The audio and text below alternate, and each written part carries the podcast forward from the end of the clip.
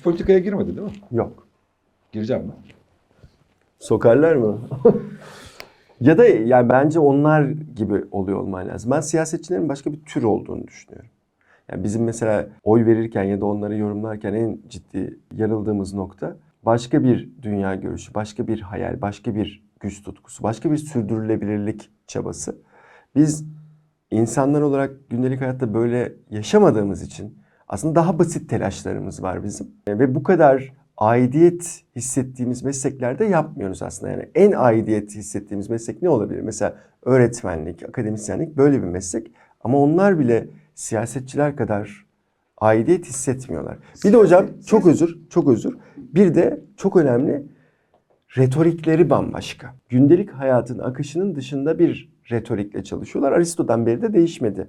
Hiçbir ülkede de değişmiyor. Sadece kültür, sosyoloji başka modeller çıkartıyor ama özün çekirdeği aynı. Yani bir siyaset ya da politika yapıyor olmak meslek mi sence mesela? Ötesi bir şey işte kimlik. Hiç mesela yani nedir? Ee, bir kere o çarkın içerisine girdiğinde aktif siyaset yapmıyor olsan bile özün yine siyasetçi. Nerede siyasetçi? Evde siyasetçisin. Köy kahvesindesin atıyorum orada siyasetçisin. Sitedesin sitede siyasetçisin. Hiç ölmez bir şey yani o. Yani özünde onlar da sıklıkla buna e, sığınmaya çalışıyorlar ama e, yer almıyor ya. Özünde çıkar dışı bir kamu faydası barındıracak ya hesapla teorikte. Hani siyasetçinin e, bir siyasetçi ya da politikayla ilgileniyor olmanın özünde o var. Kamu faydası üretmek. Topluma STK'ya girsin. Yani işte STK'ya girmiyor, siyasete giriyor. Bu bir uzlaşma. STK'ya girsin. ben, ben hala söylüyorum. Ve STK'lara da siyaset girmesin. Ya bu meslekleşmeyle alakalı yani politikanın meslekleşmesi, insanların hayatının bir bölümünde kamu faydası üretmekten vazgeçip bunu mesleğe dönüştürmesi artık e, çok kötü bir dezenformasyon tipi doğuruyormuş gibi görünüyor da mesleki anlamda. Tabii. Bir, bir süre sonra yani senin retorik dediğin şey ben zihinsel bozulma gibi görünüyor benim olduğum yerde yani bir, bir süre sonra dünyayı gerçekten farklı bir yer algılıyor ama algıladığı şey işte animasyon yani başka bir dünya yani öyle bir Tabii, dünyada yaşamıyoruz tabii. biz. Ya Aristo da ve devamcıları da ardılları da politikayı tanımlarken aslında işte kitleyi akılla, zekayla, kanıtlarla, kaynağa ilişkin faktörlerle ve ama en çok onları limbik ateşleyerek duygularla kandırma sanatı diye tanımlıyor. Bak sevgili Uğur Batı, yarın öbür gün milletvekili adayı olursun bir partiden. Bu videoyu bir kullanırım var ya. bir, gün, bir gün beni biri, bir gün beni beni milletvekili yaparsa aklımda bir eylem bile oluşturabilirim hocam. Bak söyleyeyim yıkı, yıkıcı bir eylem. Sonra başıma ne gelir bilmiyorum ama teknik olarak. Seçileceğim. Mecliste yemin konuşmamı yapacağım ve konuşmadan sonra istifa edeceğim ve Türkiye siyasetinde bir iz bırakabilmek için burada nasıl olsa yapacağım bir şey yok. Dolayısıyla seçildiğim gün istifa ediyorum deyip sonra neler olacak hep birlikte bakacağız. Ama seni seçmek için emek sarf edilen biz çok insanın enerjisini, ruhi becerisini bir kenara mı atıyorsun? Çok Hayır o partiden istifa edeceğim. Bağımsız olarak Ha, anlamsız, anlamsız eylemlerime devam edeceğim yani. Ama yani hocam Rick and Morty tadında South Park oynayacağım mecliste. Baya baya hani o oradaki troll insan olacağım. Şimdi başka nasıl olsa o mecliste yapabilecek bir şey olmadığı için buradan devam edeceğim. Tamam. Tamam güzelmiş. Ama dediğim gibi yarın öbür gün eğer seçime girersen bu videoyu patlatırım. Özel, özellikle isim. Bu videoyla birlikte seçime gireceğim hatta. Ba- bakın vaatlerim bunlardır diye. Güzelmiş. Mustafa Can, Can değildir. Sinan Canan hiç Canan değildir. Zaten ikisi de Can ve Canan değildir falan. Demir'in aklıma geldi. Ege'de bir göl değildir diye. Demir'in lafıydı değil mi o? Var öyle bir şey. Ege'de zaten göl değildir. Bence çok iyiydi. Yani siyasetin çok iyi bir özeti. Fazla da şey yapmayın meselesi var ya aslında tam. Ya tabii mekanizma çok güzel aslında. Baktığın zaman önce dinler var. Dolayısıyla din adamları var. Onun arkasında işte Hristiyanlıkta büyük bir kilise gücü var ki Orta Çağ boyunca hiç yıkılmaz, sarsılmaz, kusursuz güç kıvamında devam ediyor.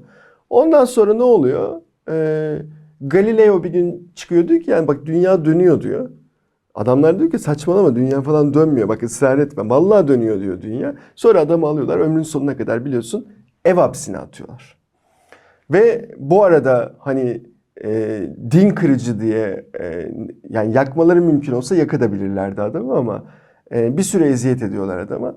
Neticesinde e, bilim bu fikirle birlikte aslında yön değiştiriyor Ve Allah Allah belki dünya dönüyor olabilir meselesi işte önce sanatta ve kültürde Rönesans ardından reform hareketleri ve batıda aklın dilin dinin önüne geçtiği bir yüzyıllar silsilesi başlıyor. Ama bu da retorikte bu arada. Sadece din e, dediğimiz kavram hala da çünkü batıda da önemini koruyor. Fraksiyonları falan biliyorsun tam olarak böyle önüne geçtiğini falan söylemek zor. Hele ki Amerika örneğinde düşündüğümüzde o evangelistler vesaire falan ortadayken. Ama din adamlarının ve kilisenin yerini aslında politikacılar alıyor. Politikacılar bu sefer araç olarak akılsallığı, geleceği, günü kurmayı, ekonomiyi, refah kullanmaya başlıyorlar. Bu arada da mesela bilimi de kullanıyorlar ama bilim ne için kullanıyorlar? Bilimi aslında önce savaşlar için kullanıyorlar. Aslında savaşabilecek bir potansiyeli yoksa bilimin, bilimin önemi de kalmıyor.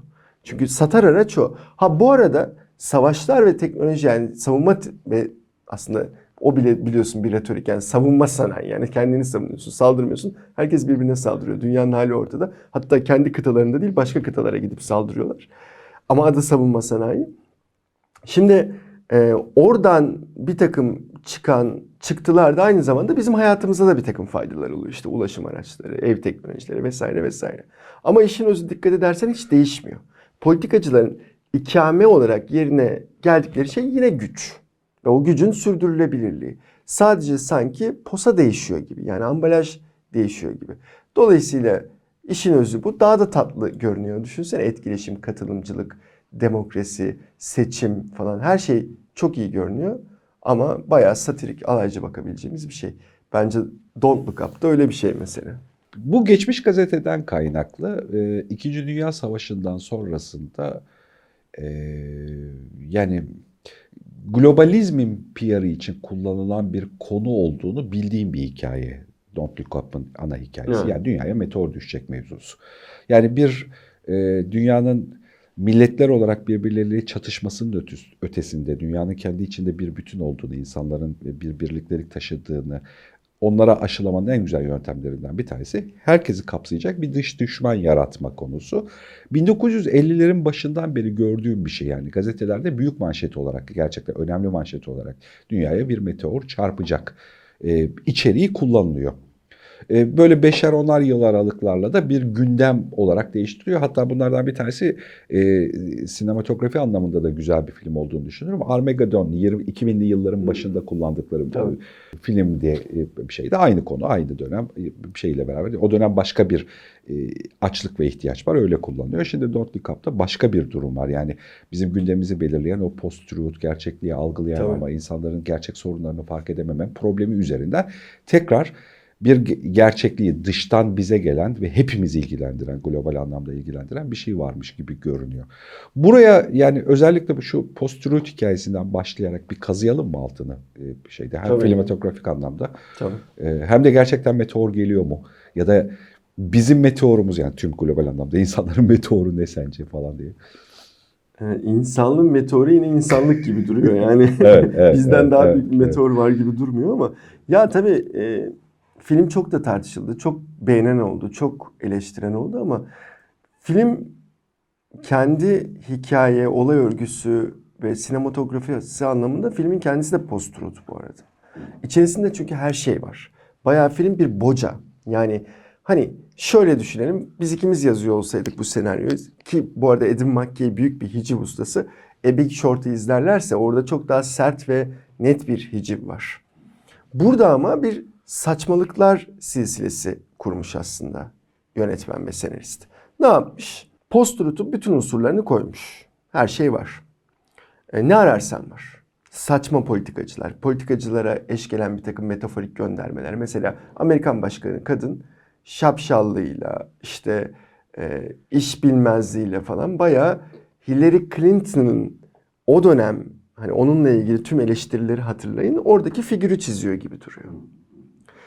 Beşin CEO'su olan adam baya baya baktığınızda biraz Elon Musk çünkü uzay yolculuğu için falan da çalışıyor. İşte büyük ticaret erbabı ama ikonik bir PR karakteri gibi de duruyor ve bence aynı zamanda Amerikan devletinin de bir PR karakteri baktığınızda. Yani bir zamanlar Yıldız Savaşları projesi vardı. Olduğunu olmadığını bilmediğimiz dünyaya Yedi kıtaya korku salan o proje. Bak bizim nasıl teknolojimiz var. Hiç bilemedik öyle bir teknoloji var mı yok mu. Şimdi Elon Musk tipi adamlar var.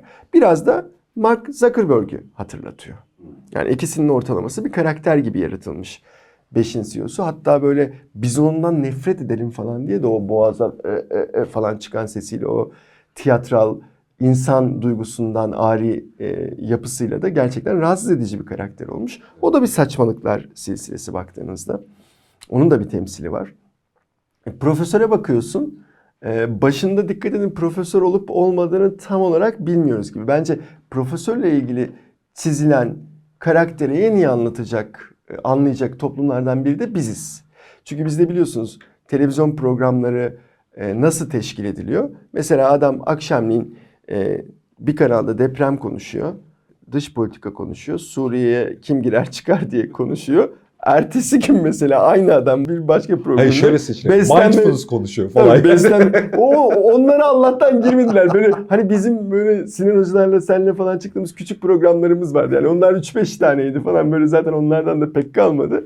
Bu daha genel tematik kanallarda harcı alem her gün olan tartışma programları. Ertesi gün adam beslenme konuşuyor, Covid konuşuyor. Ee, işte hapisteki gazeteci konuşuyor falan. Kadın şey konuşuyor. cinayeti konuşuyor. Neyse. Her neyse o gün gündem gündem yorumcusu. Enteresan güzel cici abiler bunlar. Buradaki profesör mesela orayı çok anımsatıyor. Aslında başta hiçbir televizyon deneyimi yok ama birden yükseliyor. Yükselmeyle birlikte saçmalıkların bir parçası olup çok da hoşuna gidiyor. Bir kimlik unsuru haline de geliyor vesaire vesaire uçuyor gidiyor. Bu da var mesela filmin içerisinde. E, meteorlara bakıldığında dünyaya çeşitli zamanlar meteorlar zaten çarpıyor. Farklı formlarda çarpıyor. Onun böyle yine satirik böyle alaycı bir e, anlatımı yapılmış durumda. Ben mesela generale bayıldım. Yani hiçbir şeye güvenemezsiniz meselesinde. O generalin 20 dolarlık sinekleri bir saplaması hikayesi var. Bence olağanüstü bir sahne. Yani şey yapıyor general. Beyaz Saray'da her şey o vendor'dan ücretsiz alınıyor. Ama onu oradaki bekleyen o profesör yanındaki Jennifer Lawrence'ın oynadığı karakteri falan 20 dolara satıyor.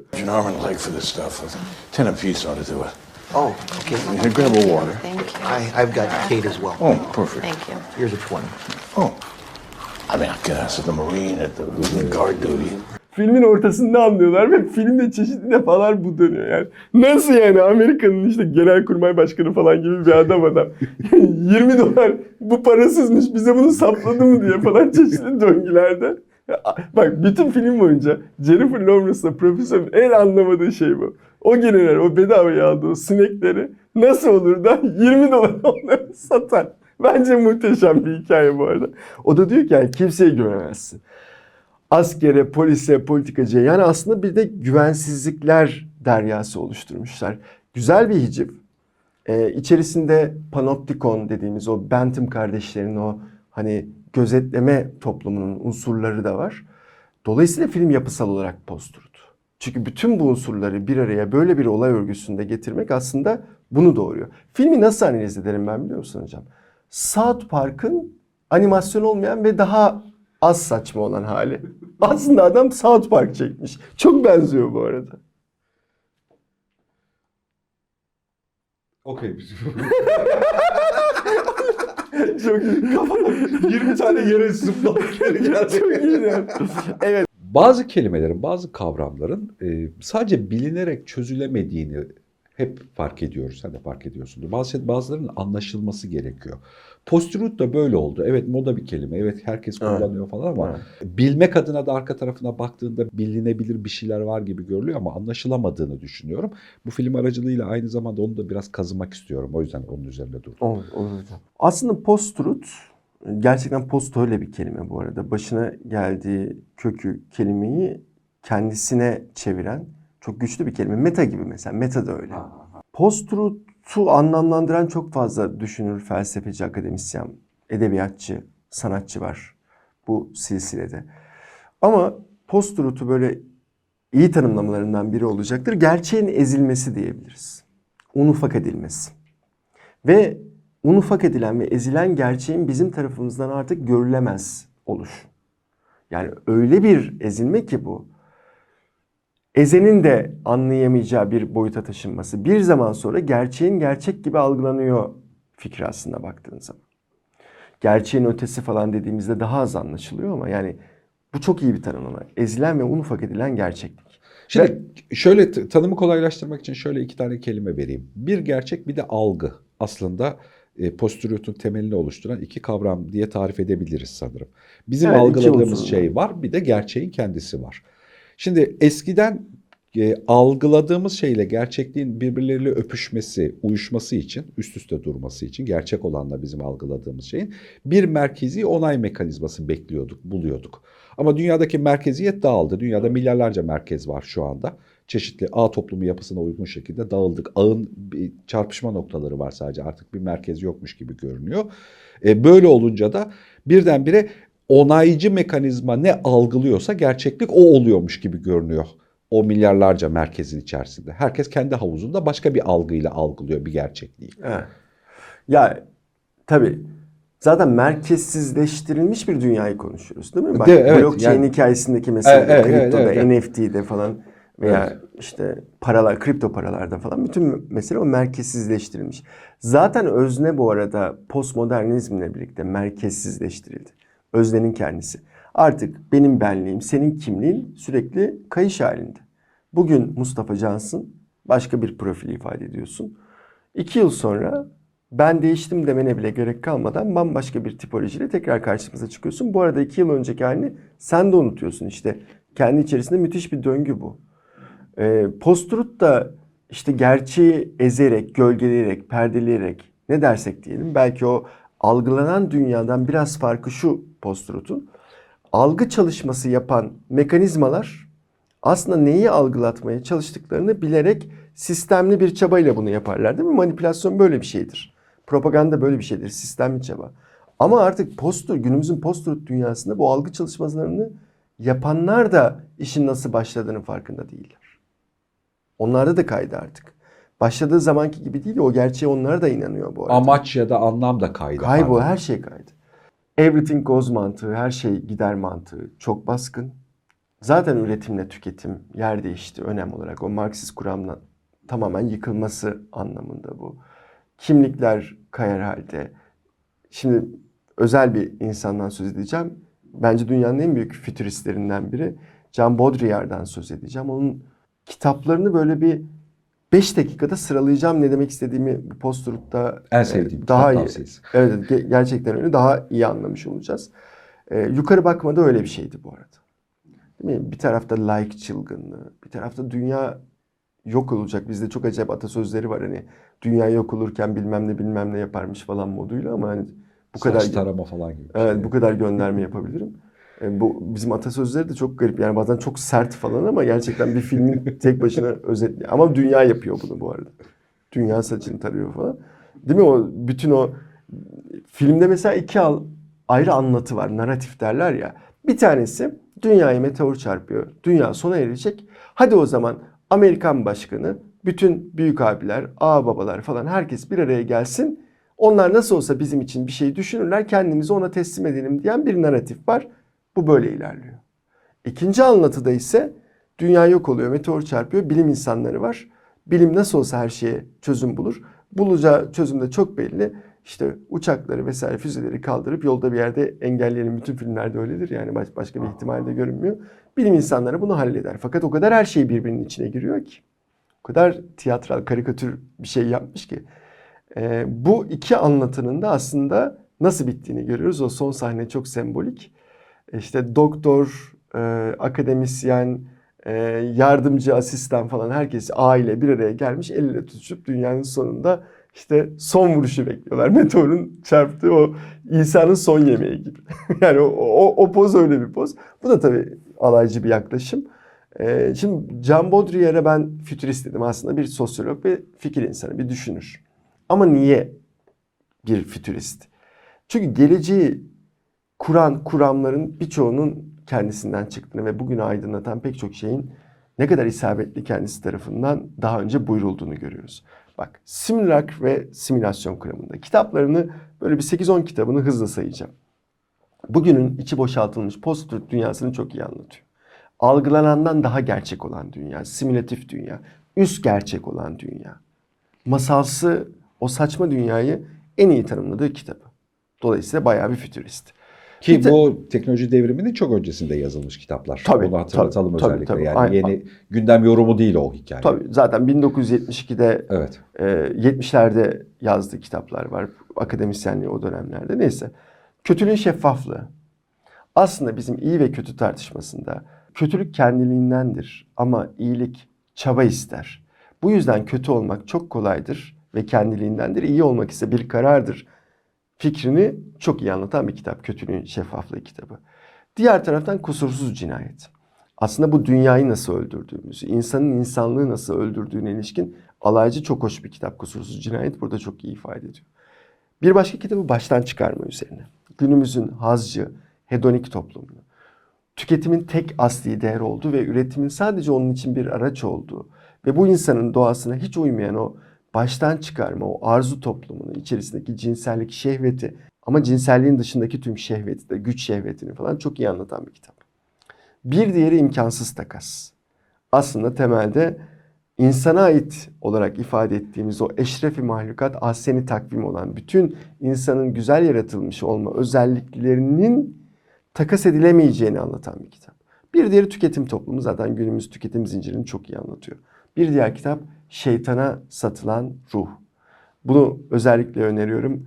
Ee, Karnaval ve Yamyam kitabıyla birlikte gerçekten tam yukarı bakma türünde iki kitabı. Karnaval ve Yamyam'da da kendilerinin Hristiyanlığın yüce ideallerine çok bağlı olduğunu düşündükleri kabile toplumunun o Hristiyan papazların nasıl yediğini anlatıyor.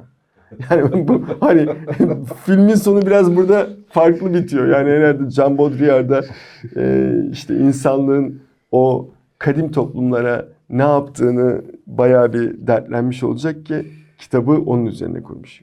Nesneler sistemi, can çekişen küresel güç, Amerika, sessiz yılların gölgesinde. Jean Baudrillard'ın tüm filmografileri, tüm kitaplarına baktığımızda özel bir kütüphane oluşturmuş. Yani insan sosyolojisini, sosyal psikolojisini, iletişim bilimlerinin bütün imkanlarını, e, insani bilimlerin aslında bütün imkanlarını kullanarak bugün konuştuğumuz her şeyin altını fütürist bir bakış açısıyla ta 1970'lerden itibaren çizmiş. Ee, arka tarafta şakasını yaparım hep. Bu dönem sosyologların dönemi diye. Yani felsefecilerin ve sosyologların Doğru. dönemi bir şeyde ve analistlerin dönemi Çok doğru. pe- peşi sırada. O yüzden evet doğru söylüyorsun. Bu dönem gittikçe daha çok e, iyi sosyologlara başvurup tekrar okuma yapmak gerekiyor. Metaverse ve vesaire kavramları sadece şu an sosyologlar, felsefeciler üzerinden, iletişim bilimcileri üzerinden değerlendirebiliriz. Şu an teknolojinin Metaverse'ü değerlendirmesi için çok erken mesela daha kurulmadı. Ne olduğunu bilmiyoruz. Kuruyoruz. Ne kurulacağını da bilmiyoruz. E, hatta işte bir Hatta kurulacağını da bilmiyoruz. bir ötesinde kuruyoruz. Yani şimdi yaptığımız şey e, gelecekle alakalı kurduğumuz şey ve şu anda görünen şey Metaverse ile ilgili kimse bir şey bilmiyor yani. Ama Jean Baudrillard biliyor. Yaklaşık tarif ettiği şey bu. Şu an seninle Metaverse konuşuyor olsaydık bayağı Jean Baudrillard falan anlatmamız lazım ama işte 70'li yıllarda yazmış. Teşekkür ederim hocam. Ben teşekkür ederim.